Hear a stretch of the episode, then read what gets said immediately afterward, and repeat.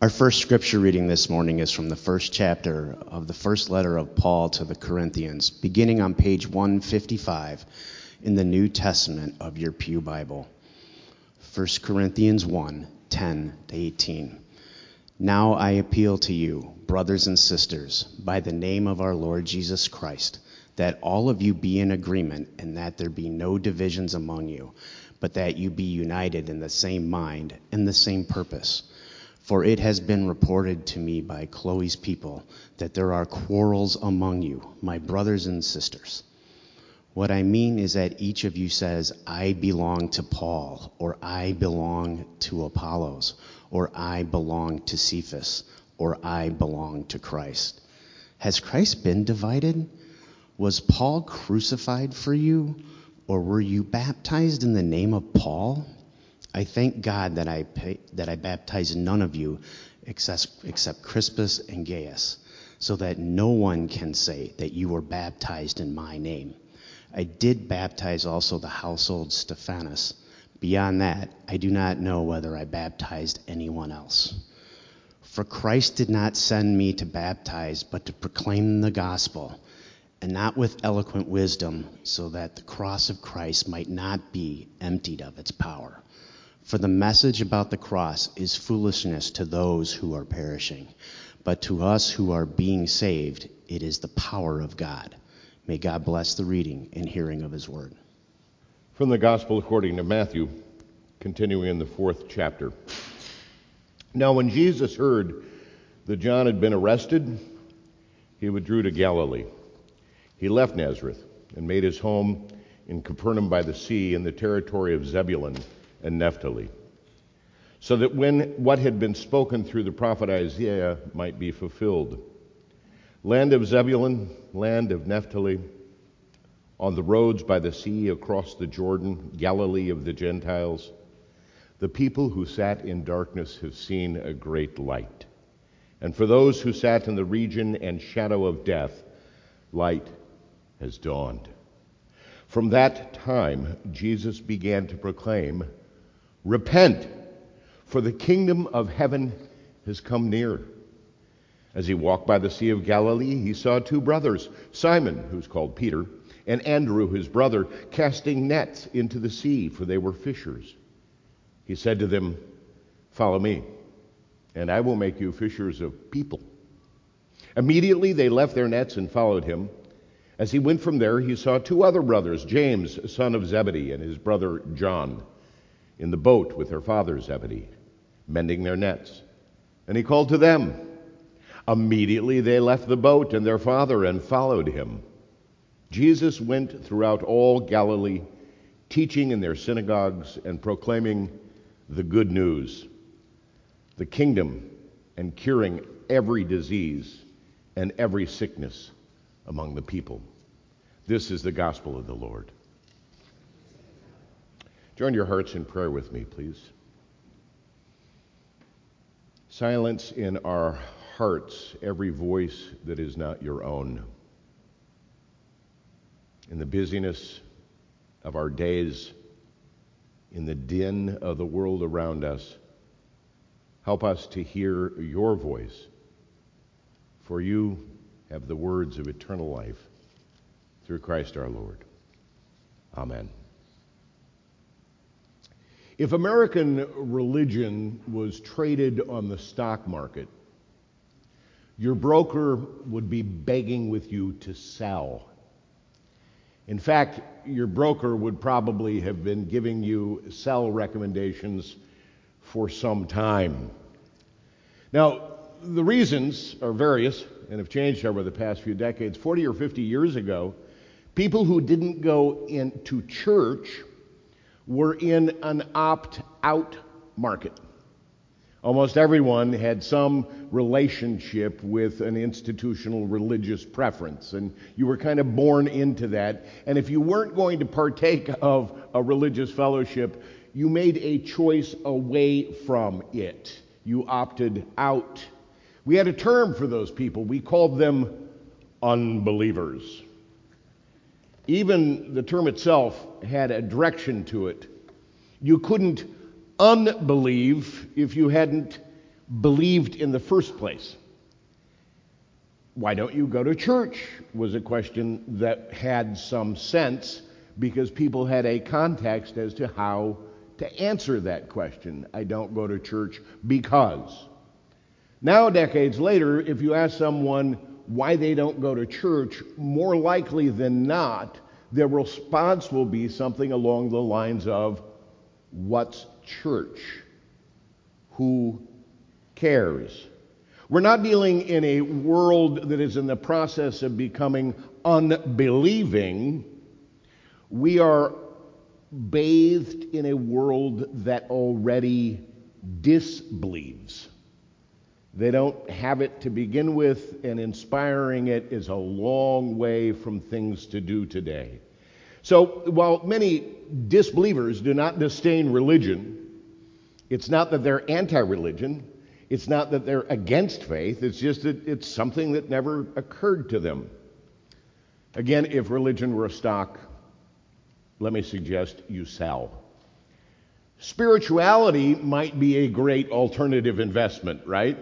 I'm going to sell my religion stock and buy stock in spirituality. People all over the place are practicing spirituality in different ways. They're getting in touch with nature, they're healing their inner selves, they're feasting with their chosen family.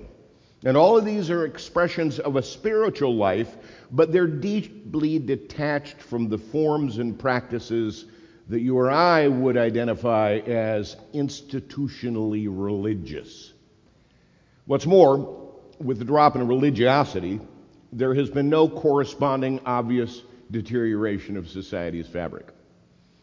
40 or 50 years ago, if you said if people stopped going to church, we'd say, oh my goodness, the world would fall apart. Surprisingly, four or five decades of declining participation, it's just as much fallen apart as it seems like it's always been. Big chunks of the population no longer wake up on Sunday morning and head to church. Of course, I got to tell you, in this whole presentation, I'm a little incapable of being truly objective. I entered the Christian ministry biz at the precise moment that the industry was starting to tank. I was ordained nearly 35 years ago, and at the time, the Presbytery of Chicago boasted over 140 congregations. Now, three and a half decades later, we're down to right around 80. We've whittled down the number of Presbyterian churches in the greater Chicago area, but more than that, during the same period nationally, Presbyterian membership has been cut in more than half from about 3 million in 88 when I was ordained to about 1.5 million in 2021, the last year for which we have numbers. Now, please do not link those two things together. Jonathan was ordained, Presbyterianism fell apart. Our sibling denominations have experienced similar patterns of decline, and I won't bore you with their statistics because they're every bit as uh, humbling or depressing as ours.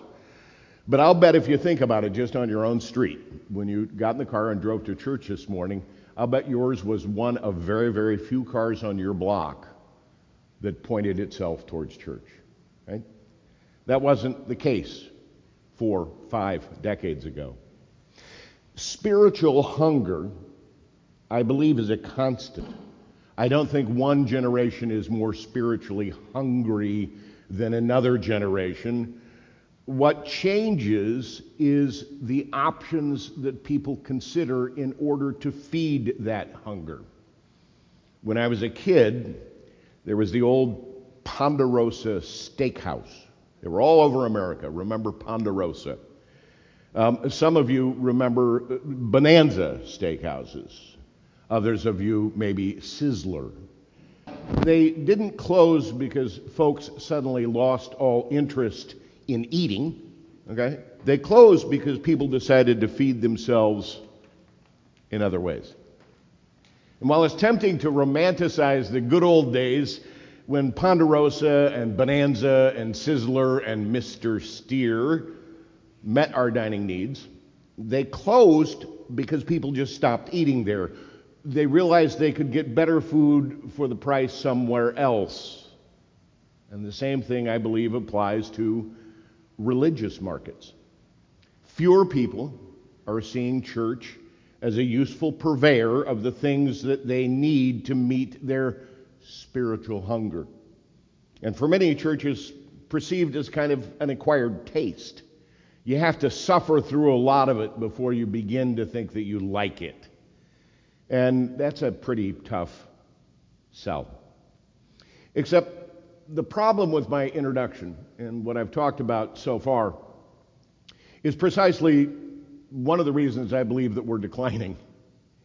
It's not that there isn't a business side to the corporate church. There is. We have to p- maintain property and pay bills. But that the rise and fall of the corporate church overshadows a deeper meaning and a deeper purpose for why I hope you are here today. In our gospel lesson, Jesus has learned that John the Baptist has just been arrested. And in response to this, Jesus pulls back from the area around Jerusalem by the Jordan River and heads up north to Galilee. Matthew sees this move as a fulfillment of Isaiah's prophecy that the Messiah was going to be coming from the land of Zebulun, from the land of Naphtali, on the road by the sea across the Jordan, Galilee of the Gentiles. And then Matthew goes on to say from the words of Isaiah that we associate with Christmas Eve the people who sat in darkness have seen a great light, and for those who sat in a region and shadow of death, light has dawned. The image is that of a darkened room.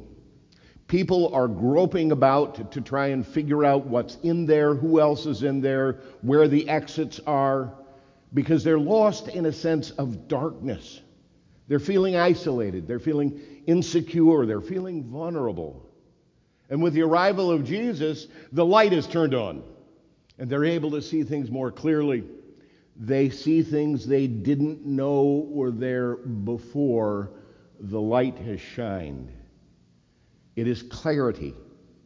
And that is the clarity that I think needs to be proclaimed to bring us forward. The operative question is this Does your being part of a church bring your life more light?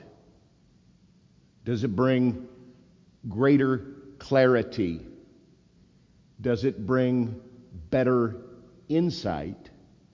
Or does it just introduce you to a whole other set of other shadows? Ponderosa, Bonanza, Mr. Shear, Sizzler. I must have been hungry this morning when I wrote this sermon. the funny thing about those restaurants is they're all pretty much interchangeable. You'd go to one and it was exactly the same lousy food as the other one. And they all closed for pretty much the same reason. People were no longer looking for an iceberg wedge salad anymore. Uh, and pre processed, caramel colored, seared cow flesh like substance was no longer something they really wanted on their plates. Um, in fact, it wasn't that they no longer liked meat, it was because they actually do like meat, and eh, that wasn't necessarily on the menu. In other words, between those restaurants, there was no difference. There was nothing special. An interchangeability between the menus and the experiences. They kind of lost any sense of flavor or taste, or for that matter, purpose. I remember as a kid getting in a big argument with my friend Bobby Barnmore because I was pretty convinced that Bonanza was way better than Sizzler. And he was pretty convinced that no, Sizzler was the place. And all of a sudden, we sounded like Methodists and Presbyterians trying to argue whose youth program was better. You get the parallel? With our Sundays, if we're essentially doing what everybody else is doing, then our decline should be surprise to no one once everybody lose a taste for what it is that we're doing. If we're organized and interact in the same shadow structures as does the rest of the world, then the fact that we're relegated the level of nothing new, no big deal, same old, same old, what's the point? That's Paul's concern with the Corinthian church when he gets word from, uh, from his messenger, uh, Cleo, uh, that there is arguments going on in the Corinthian church. I appeal to you, brothers and sisters, he writes, by the name of our Lord Jesus Christ, that all of you be in agreement and that there be no divisions among you, but that you be united in the same mind and the same purpose. That shining difference brought by the gospel of Christ supersedes, transcends, is bigger than our petty differences. This was Jesus' message when John the Baptist was arrested. John could no longer speak it because he had been arrested by Herod and thrown into prison, and so his ministry by the River Jordan had come to an end. But it's the exact same message that Jesus then picks up when he goes up to Galilee, and that message is this Repent, for the kingdom of heaven has come near. John was arrested by the kingdom of Herod. And Jesus proclaims that that doesn't matter because we are now near a greater kingdom, beyond Herod's kingdom, beyond Jerusalem's power, even beyond the imperial power of Rome. All of these structures that create a sense of in groups and out groups. All of these rulers that say, I am so and so subject or another subject the same pattern that Paul is telling the Corinthian church some of you are making a big deal that you were baptized by Cephas, others by Apollos, others by Paul. All of these idiosyncratic connections to one another that is creating divisions among, all of them are completely superseded by a greater kingdom, the kingdom of heaven that looks down upon and equalizes us all. That in the name of Jesus, the petty squabbles cease. That the realm above all realms suddenly makes the distinctions between us insignificant, evaporating into irrelevance. That today, what we proclaim, what we grab onto, the reason we have come here this morning is to find a unity of kind among us. That you and I are of the same kind that you and those you encounter on your block, in your neighborhood, in your community, at work, wherever you may be, the proclamation is that we are all part of the kingdom of heaven that is at hand, and as a consequence, we are of the same kind. Kind. Now, there's an interesting word. The German word kinder from which we get kindergarten, is the same root. That when you show up at kindergarten, all of the five and six year olds are of the same kind. They're all somebody's child. They're alike. But we also use the word in a different way when we admonish people to be kind kindness, the capacity to look at another and say, You are someone's kinder too, therefore we are of the same kind, and so I am going to treat you with kindness as if you were me. And that will guide my relationship with you as if you and I are of exactly the same kind because we are. Kindness. A kindness created by a common realm under which we all dwell. At that point, it no longer makes much difference your brand loyalty. In fact, often it is brand loyalty that reintroduces the pettiness between us. That people actually get into arguments over whether or not Bonanza is better than Sizzler. And from the outside, it looks absurd. no matter how much from the inside we think it's important. The question before us is how do we meet the hunger we all share? How do we treat one another as the same kind of people? For as Jesus said, the kingdom of heaven is near. I hope that we, in the days, months, weeks, hours ahead, live into the vision of kindness. Amen.